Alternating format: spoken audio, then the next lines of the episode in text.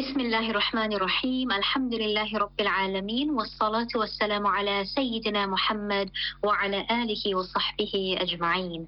Assalamu alaikum wa rahmatullahi wa barakatuh, and a very warm welcome to this week's edition of the program. At the time of this program is we ourselves, if we are on a learning path, and our young ones, our children, will be on this path of having now settled back into school at madrasa or ulum, whatever learning path they or we are on. But it's also a wonderful time for us to really go inward, and that is to learn more about the sunnah of Nabi Muhammad sallallahu alaihi wasallam. And while we know that each teacher is amazing in his or her own right, the best of all teachers was Nabi Muhammad sallallahu alaihi wasallam. And often we wonder, out of curiosity, fascination, and love for him, what was he like, sallallahu alaihi wasallam, as a teacher? Today on the program, we're going to learn more about that. And this is part one of the series on Rasulullah sallallahu alaihi wasallam and his teaching methods. You can then join us next week, inshallah, for part two of this series as we continue. Joining us for this mini-series, we have coach, educator, on-air personality, and student of deen, mashallah, tabarakallah, Muallima Masoodah Jappie. Assalamu alaikum wa rahmatullahi wa barakatuh, and welcome to Radio Islam. Wa alaikum assalam wa rahmatullahi wa barakatuh. It is always a pleasure joining you, Hafizari Hana. Barakallahu feek.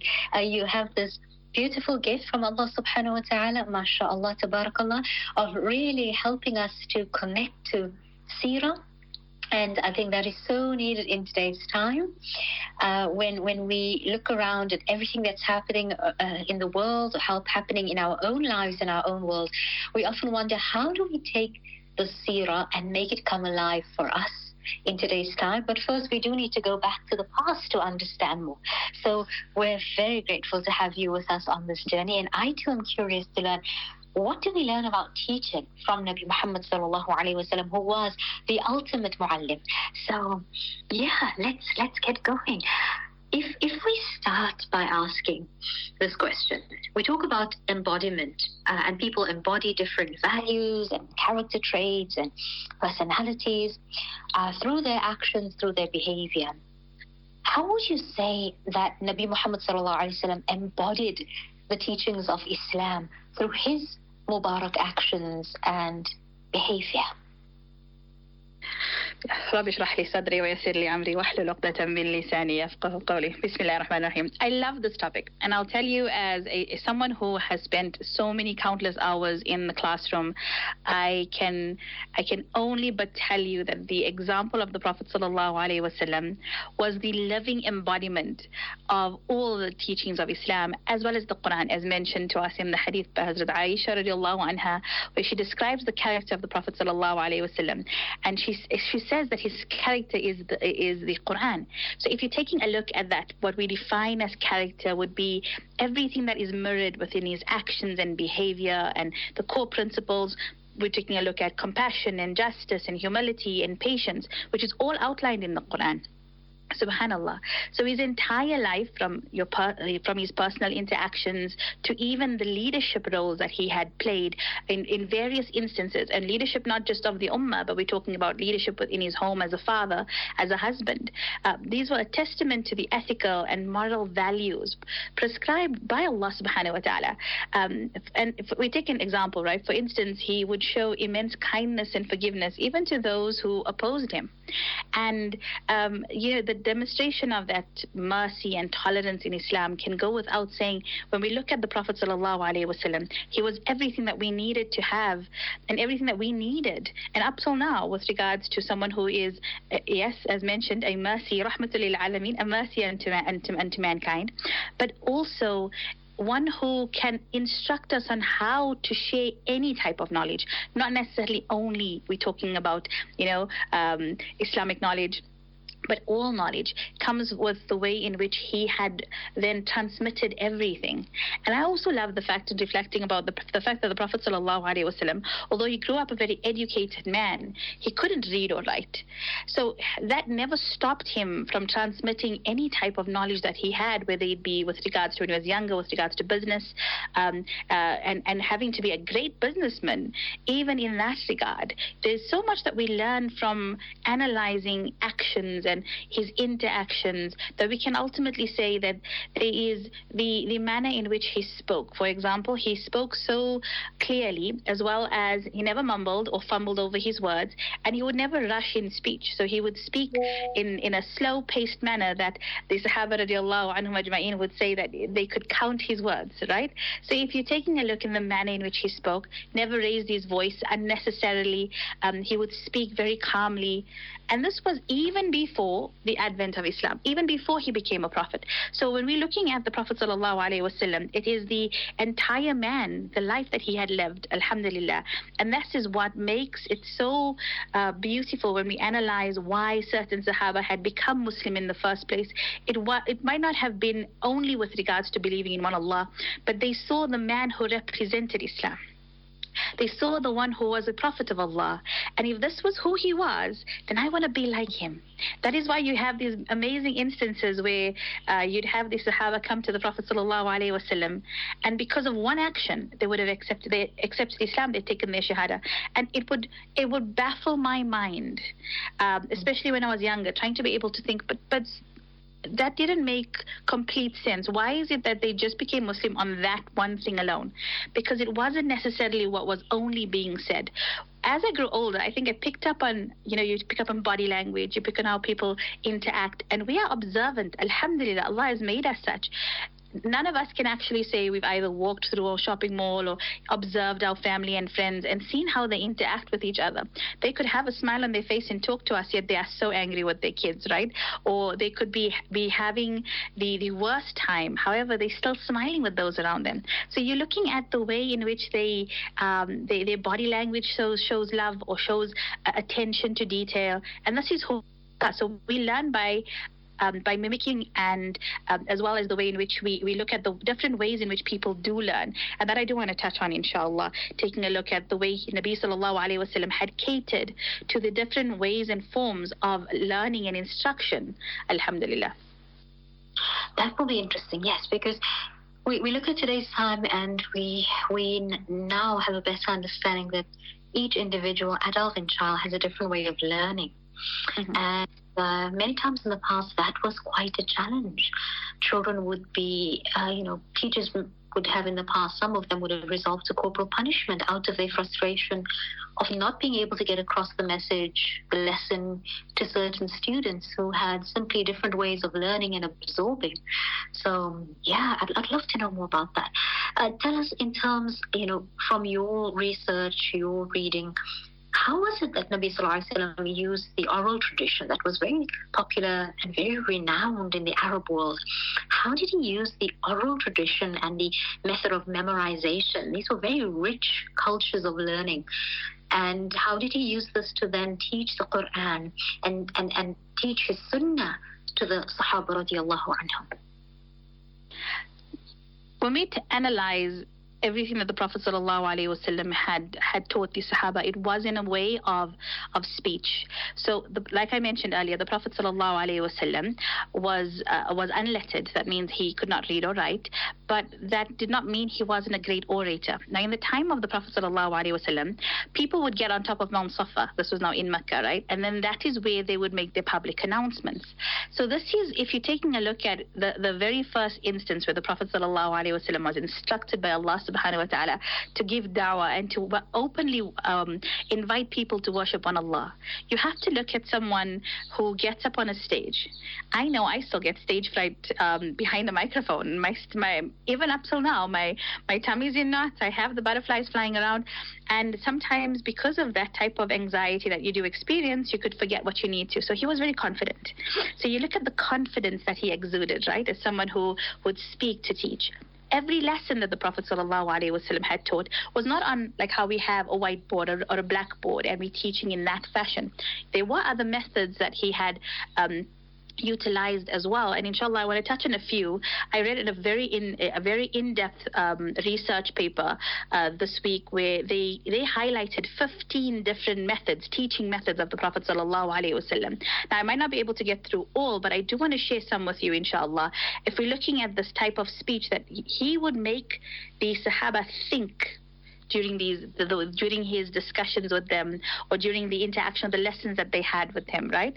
And mainly these are all based on learning and analogy. So the Prophet ﷺ would enhance the imagination and the curiosity of his audience, of those who listened to him, of the Sahaba. Now remember, he was not always surrounded only by the Sahaba, but those who might be interested, or whether they were doing so out of spite, wanting to get back at the Muslims, or in general, they were just curious. So there was an incident where the Prophet ﷺ asked the Sahaba radiallahu anhum ajmain, what would be the situation of someone who has a river at his door, and every day, 5 times a day, he'd come out, take a bath in that river. So here the Prophet ﷺ is asking a question, right? He's asking them to think. And then the hadith goes on to say where the Prophet ﷺ said, and at the end of the day, would he have any dirt on himself? So he's actually directing their focus onto exactly what is the aim of what he's talking about. And they responded by saying there would be no dirt on him, O Rasul of Allah. And then the Prophet ﷺ had then taught them the lesson by saying, similarly, there are 5 prayers, 5 salah, cleansing the person in this way. So by utilizing this analogy, taking something where you look at, taking you from a point of understanding to something that you might not have understood. Because we learning, and we know, we grow up, our parents have made 5 times a daily salah. We hear the adhan. So the concept of salah was something very prevalent within our lives. In their day and age, and we're looking at the Sahaba, they had no concept of what 5 times a day salah would have been. So for them to understand why they would have to do something, they'd have to go from knowledge of them understanding something, and then to further understand why we have to pray. Because they needed the why, they needed the understanding. And this is why we hold fast to certain things, because we understand our reasoning. And this is where he had enhanced the curiosity and imagination. Curiosity, the imagination, and the understanding further, right? He would also use illustrations to make a point graphically. For example, when he drew a straight line in the sand, and then he drew lines to the right and the left. And this is where he was explaining what the Sirat al-Mustaqim was, right? And on other occasions, he illustrated his point by using his hand, where he said, for example, the Prophet ﷺ said something to the effect where he said, I and the one who takes care of orphans are in paradise in Jannah, like this. And as he was speaking, he interlaced his fingers. And in other hadith, he put his forefinger and his middle finger next to each other, right? So this is ways in which he had utilized oral as well as visual. We're looking at the way in which, it was the living experiences. He would actually observe the Sahaba and when they would do certain things. And he would watch them. He wouldn't automatically just stop them if they were doing something that was incorrect. He first needed to see what was going on or view how they would interact. This is why there were instances where the Prophet ﷺ would walk through the market and know his people, know the Ummah at that time, what were they doing, and then give advice. There were moments where the Prophet ﷺ would sit with the Sahaba and they would ask him questions and he would answer them, or he would ask them a question to be able to get their, like almost to start off the lesson, and they would say, oh, the Prophet of Allah, the Messenger of Allah, and Allah knows best, or Allah and his Messenger knows best. I said that incorrectly, but yes. Then the Prophet ﷺ would explain. So these are many ways that he would do certain things. And also, the one thing that I think as teachers we tend to do a lot as well is we repeat ourselves. Maybe not sufficiently, because the Prophet ﷺ, if something was extremely important, he would repeat it 3 times.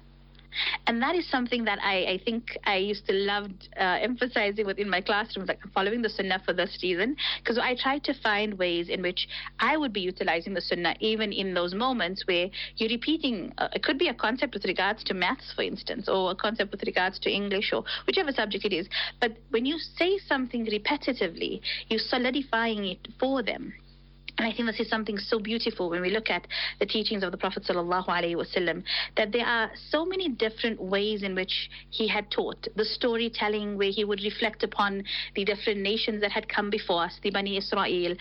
You look at that story being so profound within the Quran, where it's mentioned so many times, the story of the Anbiya alayhimus salam, and the lessons that we can draw from there. And remembering that the Prophet ﷺ was transferring the information and the understanding of the Quran to the Sahaba.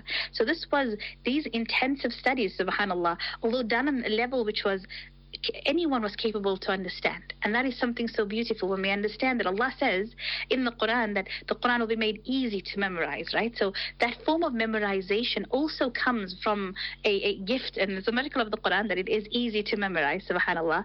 But that was how people had learned. And we look at the Prophet ﷺ not having been able to have read it from whether it was a tablet, whether it was a piece of leather where the ayats of Quran were written down by his scribes. He had memorized everything. And this is why, if we're looking at it, the Prophet ﷺ was the greatest role model with regards to becoming a hafid, the memorization, because this is what he had done. This is the type of this way its roots have been traced back to the Prophet ﷺ, that the wisdom was that we have to keep it in our mind so that we can reflect. And it is something so beautiful to understand that the oral tradition of learning is something that we have to go back onto, because when you speak it, and say for example I'm saying this to you, it's solidifying what I know, alhamdulillah. And by doing that too, it's not just about reading it in a book. It is that implementation comes further. And inshallah, may Allah subhanahu wa ta'ala make it easy for us. There's still so many other different ways, but I think I covered the basics with regards to memorization, inshallah. Wow, subhanAllah, that is just incredible. So many gems to sit back with. And I encourage you listeners, when you're listening to this, go back to the podcast, because there's so much, whether you're a homeschooler, unschooler, a parent, an aunt, a teacher, just to listen to this and say, okay, where do I start implementing this with my children or my students? Amazing, amazing. You talked about memorization here, Masoodah. Let's go more into that, please. What role did memorization play? We're talking specifically now about the Quran and how it was preserved during the time of Nabi Muhammad sallallahu alaihi wasallam. Take us through a bit more on that, please. Bismillah. So in the heart of our Islamic history, right, and who we are, we can understand our core focus and everything that we would live by would be the Quran. And we don't just read it, we have to live it, right? And by deeply memorizing and internalizing it, alhamdulillah, we see this manifestation within our lives, alhamdulillah. And like I mentioned, its roots are traced back to the Prophet sallallahu alaihi wasallam. And when he would receive wahi from Allah subhanahu wa ta'ala, he would try to memorize it instantly, or he would memorize it instantly and try to really absorb everything. And then Allah subhanahu wa ta'ala mentions in the Quran in Surah 75, ayat number 16 and 17, and this was the instruction to Nabi sallallahu alayhi wasallam, where Allah says, do not rush your tongue trying to memorize a revelation of the Quran. It is certainly upon us to make you memorize and recite. Now this divine assurance highlights that the Prophet ﷺ's memorization was miraculous. This was a miracle to the Prophet ﷺ, and this was divinely facilitated by Allah subhanahu wa ta'ala. And through him, this is how we've received the Quran. So considering that ours is a gift from Allah, that it is easy to memorize, we have to now look at preserving the Quran for ourselves, because then we are truly following in the footsteps of the Prophet ﷺ. So initially, we have to understand that the Quran was not written down. It was memorized and orally transmitted. So whatever the Prophet ﷺ would receive as wahi, he would then share it with the Sahaba. He would gather them, or they would gather around him, and they would know that he had received wahi, because either he would tell them or they would see the signs of wahi on him. And upon receiving the wahi, he would then recite it to them, and they would memorize it and then teach others. So this has become a way in which the pivotal role that the Prophet ﷺ played within us memorizing the Quran, but also the way in which he taught. That means he would recite, they would recite after him. And sometimes, remember, even though Arabic was their mother tongue, if they faltered, they had the opportunity with the Prophet ﷺ, who was divinely inspired, and obviously his memorization was perfect. It was excellent. There was no fault with it at all. So then they would correct their recitation with the Prophet ﷺ.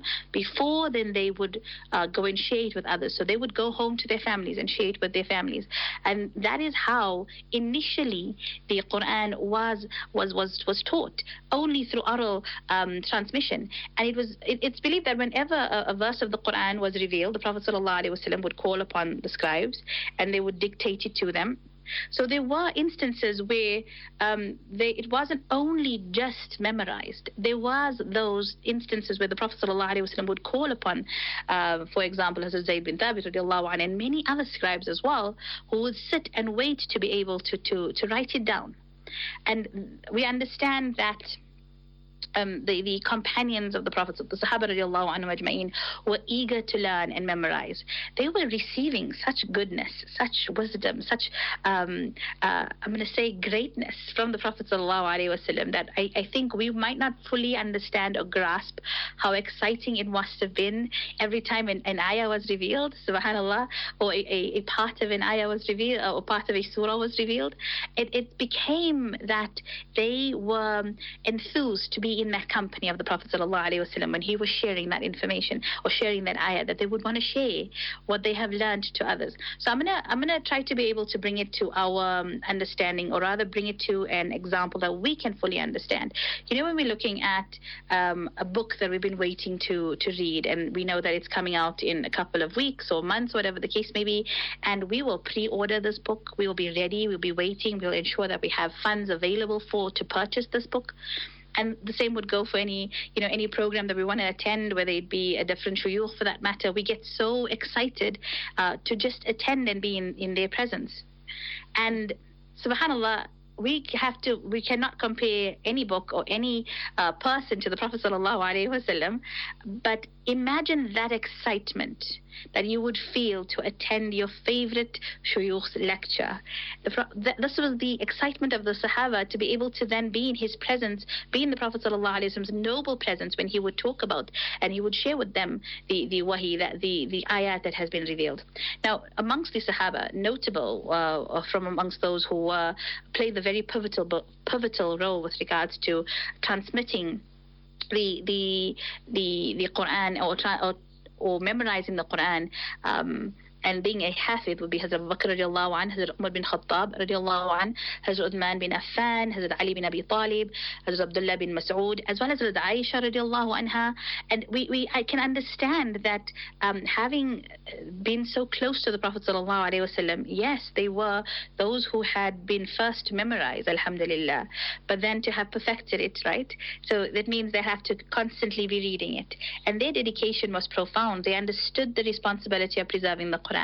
There's a hadith in Sahih Bukhari that narrates that the Prophet ﷺ said that the best amongst you are those who learn the Quran and teach it to others. And so this had become a common practice amongst the Muslims at the time, with the Quran being taught and shared widely among families and communities and generation to generation, to uphold this sunnah, to uphold this hadith, because we want to be able to be amongst the best amongst the Muslimin, right? To teach. So we've learned something from the Quran, so we teach it to others.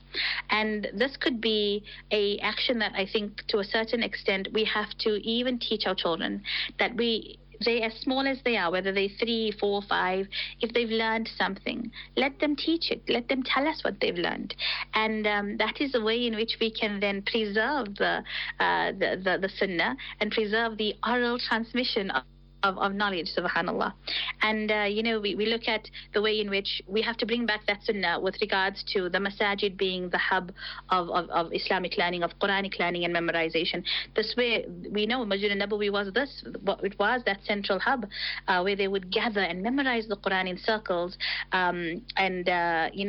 the halaqas that they would have, and the Prophet ﷺ would listen to their recitation, and if they made mistakes, he corrected them, and he provided guidance, emphasizing the importance of accurate and mindful recitation. So, we look at all of these ways, and ultimately, we have to look at how he had done so for every individual. Yes, Arabic was their mother tongue, so we have a little extra step that we have to take before we get there to perfect our memorization as well as our understanding. May Allah make it easy for every single one of us, inshallah, to memorize the entire Quran, inshallah. Ameen. Ameen, Ya Rabb. Ameen. We find ourselves not close to the end of the first month. It's not a full month of learning, with the schools and madrasas opening maybe in the second or third week of January in some places, people settling into their new schools or new grades or classes, both for students and teachers. If there were one bit of advice you could give to parents about how they can engage with their children when it comes to their Islamic studies, I would love to know, because we often have enough and plenty, not enough, but I would say plenty, sufficient advice in terms of how to support our children through their, developing their handwriting skills, or, easy shortcuts and effective ways to learn their multiplication tables or the bod mass or fractions and all of that. But if you were to speak to the mothers of primary school going madrasa children, as an educator, but also as a mum yourself, what would you want to say from your heart to these mums? How can they best support their children's madrasa learning this year? Firstly, make them love it. And the only way in which you can make your child love it is if you love it as well. And adding on to this, it's about loving it, right? So when we look at teaching our children to, for example, like they're very young and we teach them how to eat with the right hand, to say Bismillah, it's because we're doing it, right? They mimic everything that we do. So if they see we get frustrated to be able to sit down with our Quran, whether it is teaching them Nurani Qaida, for instance, or we get really frustrated when it comes to the time of having to do work, or we hear the negative talk, or they hear the negative talk that we have with regards to the madrasa teachers, then ultimately we are then emphasizing within their minds that there's something wrong with this. So what we have to change in our approach to it is look at what you would want for your child. And a lot of the time, I think we do this with regards to toys and things that we didn't get when we were younger, so we buy it for them. So if you didn't get an opportunity to be able to, for example, love the Quran in a particular way because we had really strict teachers, how would you love to have been taught? How would you ensure that? So every person is different. I would love to have had, more fun activities. And when I was younger, with regards to teaching the letters, and that's what I try to incorporate with my daughter when she was very small, just learning. It was the fun activities, it was playing with the clay and in the paint and etc., etc., just to be able to make it a fun experience. Like the same way how you'd make learning the English alphabet fun, you have to be able to do the same thing with the Arabic alphabet, get them familiar with it. And like I said, it is all about you embodying the person that you want them to be. And that would be someone who sits with their Quran, somebody who knows the Sirah. If they hear stories about you talking about the latest movies and the latest things that's happening in the world, that is what they're going to eventually be repeating.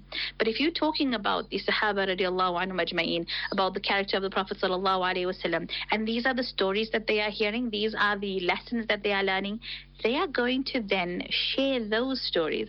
That's going to be their reference guide, right? So we have to be that person. It's not impossible for us to make these changes. May Allah make it easy for every single parent out there. It is the greatest jihad at this point in time to raise Allah-fearing children and for them to remain steadfast. So constantly make dua that Allah subhanahu wa ta'ala makes this a journey and Allah opens up their way as well as your way, so there be no hurdles or rather, shall I say, things that are going to cause us a bit of distress with regards to their loving Islam. And I don't want to only mean like learning it, but loving it, inshallah. May Allah make it easy for all of us, inshallah. Ameen. Ameen, Ya Rabb. I love that word. You began answering this for us with love. And that is really it, right? That's the center, the essence, the be-all of it. It's love. And, you know, as you mentioned, It's important for us to look at what was it, sometimes to look into our own childhood and say, okay, there may have been ways that I was taught and that I would have wished I was taught in a different way. And unless we identify those patterns and we forgive and we let go of that, we end up carrying those patterns onto our children. And so if madrasa was a bitter, stressed, anxious experience, then that can become the same thing for our children because we just pass that on. And so, you know, we become these Debbie Downers. Oh, you're going to see your upper's going to be very strict with you this year. Because if that's what we had, we're going to expect our children to have the same thing. And it only comes from a place of protection. But if we can say, look, I give space and I allow for my child to have his or her own experience, their own unique experience in their madrasa journey. And I think that is really, really important. I love how you mentioned it, love, because that is where it all goes back down to, subhanallah. Alhamdulillah. Alhamdulillah. Muallima, we are at the end of today's segment. So listeners, to recap, on today's program, Muallima took us through the embodiment through Rasul Sallallahu Alaihi Wasallam of how he embodied the teachings of Islam through his own actions and ways. And then she took us through the amazing, remarkable aspect within Islam where we have this oral tradition and this memorization routines and patterns that are so sacred to Islam and so remarkable because it's the only religion today and now until the day of Qiyamah that uses memorization to preserve and to transmit the teachings. And then we looked at how that role of memorization played into looking after the Quran and preserving it. Lots more to discuss in our second part of the series with Muallima Masoodah. Next week, inshallah, we will be talking more and looking at examples of how Nabi Sallallahu Alaihi Wasallam used stories to convey messages, to teach lessons, and to bring across points to his companions. We'll also look at the aspect of encouragement and whether Rasul Sallallahu Alaihi Wasallam encouraged his companions to ask questions and how did he honor the questioner, how did he respond to their questions. We'll also learn more about, and this is an interesting one, I can't wait to hear about this, how have the teaching methods of Nabi Sallallahu Alaihi Wasallam influenced Islamic education throughout history. Join us for that next fascinating interview with Muallima next week. Muallima, we want to thank you for your time with us on this week's program. But before we go, do let us know if parents or teachers listening in on the program would like to be in touch with you for your coaching services. We also understand that you offer public speaking services. How can our listeners get in touch with you? What's the best way for them to make contact with you? Oh, they can email me at masoodahjappie@gmail.com, or they could catch me on Instagram. Inshallah, I do check my DMs. So that's mjappie, M-J-A-P-P-I-E. And inshallah, I would definitely respond. May Allah subhanahu wa ta'ala make it easy for all of us, inshallah, because I'd love to be able to help as many people as I can, inshallah. Ameen. Inshallah, ameen. Give us the email address again, please, Muallima, the spelling. Spell it out for us. masoodahjappie@gmail.com. Okay, awesome. So, listeners, the email address is masoodahjappie@gmail.com.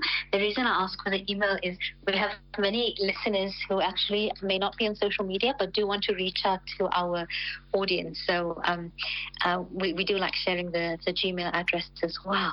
So, we will be speaking to you again in part 2 of the series. Looking forward to that, inshallah. And may Allah place plenty of barakah in your time and in everything you do. Ameen. Ameen. Allahumma ameen. Jazakumullahu khairan once again. Assalamu alaikum. Wa alaikum assalam wa rahmatullahi wa barakatuh. On today's program, part 1 in a 2-part series with Muallima Masoodah Jappie, we're talking about Nabi Sallallahu Alaihi Wasallam and his teaching methods. Do join us next week for part 2 of the series, when we learn more about how Nabi Sallallahu Alaihi Wasallam taught Sahaba through storytelling, through parables, how he encouraged the Sahaba to ask questions, and how he responded to those inquiries. We'll also learn more about the teaching methods of Nabi Sallallahu Alaihi Wasallam in terms of how they influenced Islamic education throughout history. Join us for that in next week's edition of the program, Part 2. And we'll also be finding out from Muallima more about her coaching services, which audience she works with, and how you can get in touch with her, inshallah. So we will join you next week for that. And inshallah, next up is our last segment of the hour, and that will take us to our culture segment, culture and dressing. And today we are focusing, inshallah, on the niqab. So many sisters messaged to say that they would like to try wearing the niqab. So we're going to be sharing some more tips with you on that, on how to get started, if that's what you're ready to do, inshallah.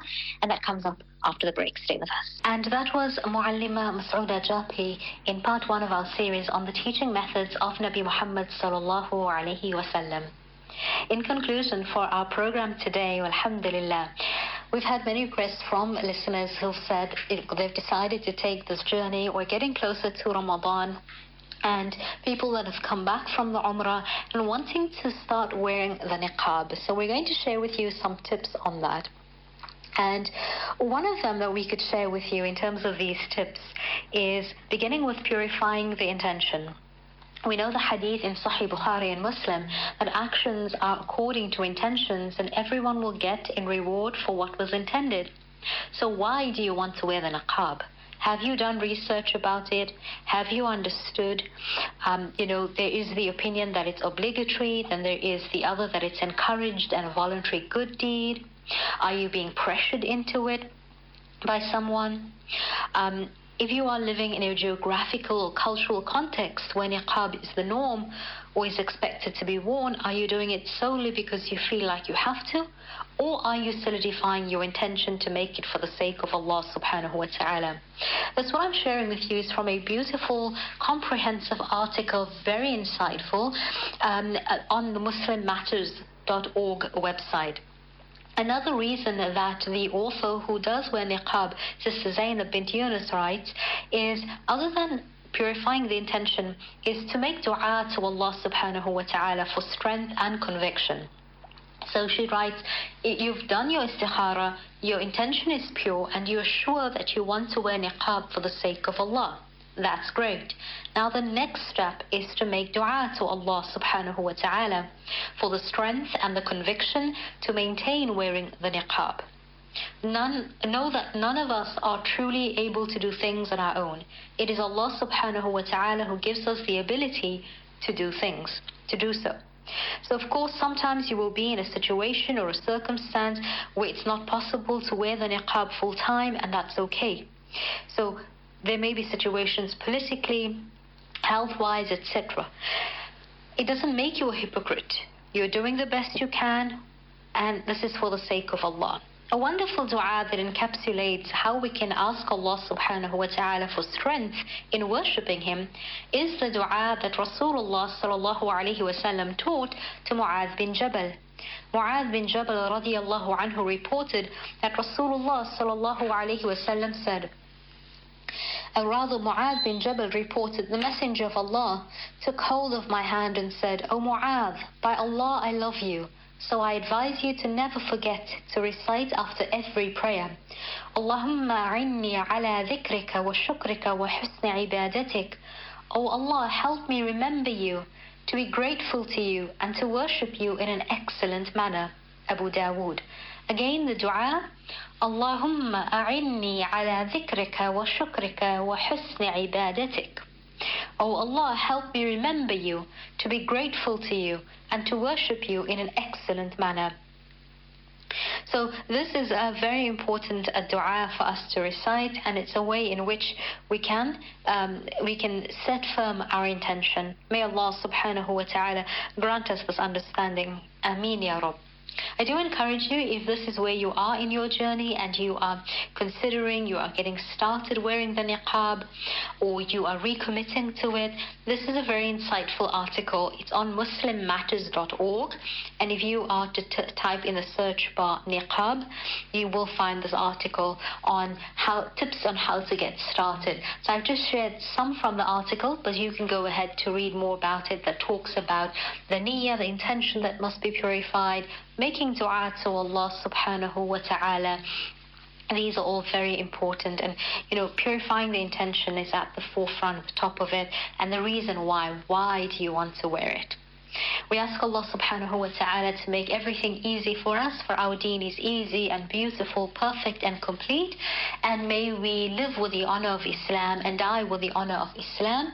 Walhamdulillahi Rabbil Alameen. And do join us next week for part 2 in the series on learning about the teaching methods of Nabi Muhammad sallallahu alayhi wa sallam. If there are guests you'd like us to interview on the program or topics you'd like us to cover, do let us know. Drop us an email to hana@radioislamlive.com. Until we meet again next week, Assalamu alaikum wa rahmatullahi wa barakatuh, and Jazakumullah khairan for joining us.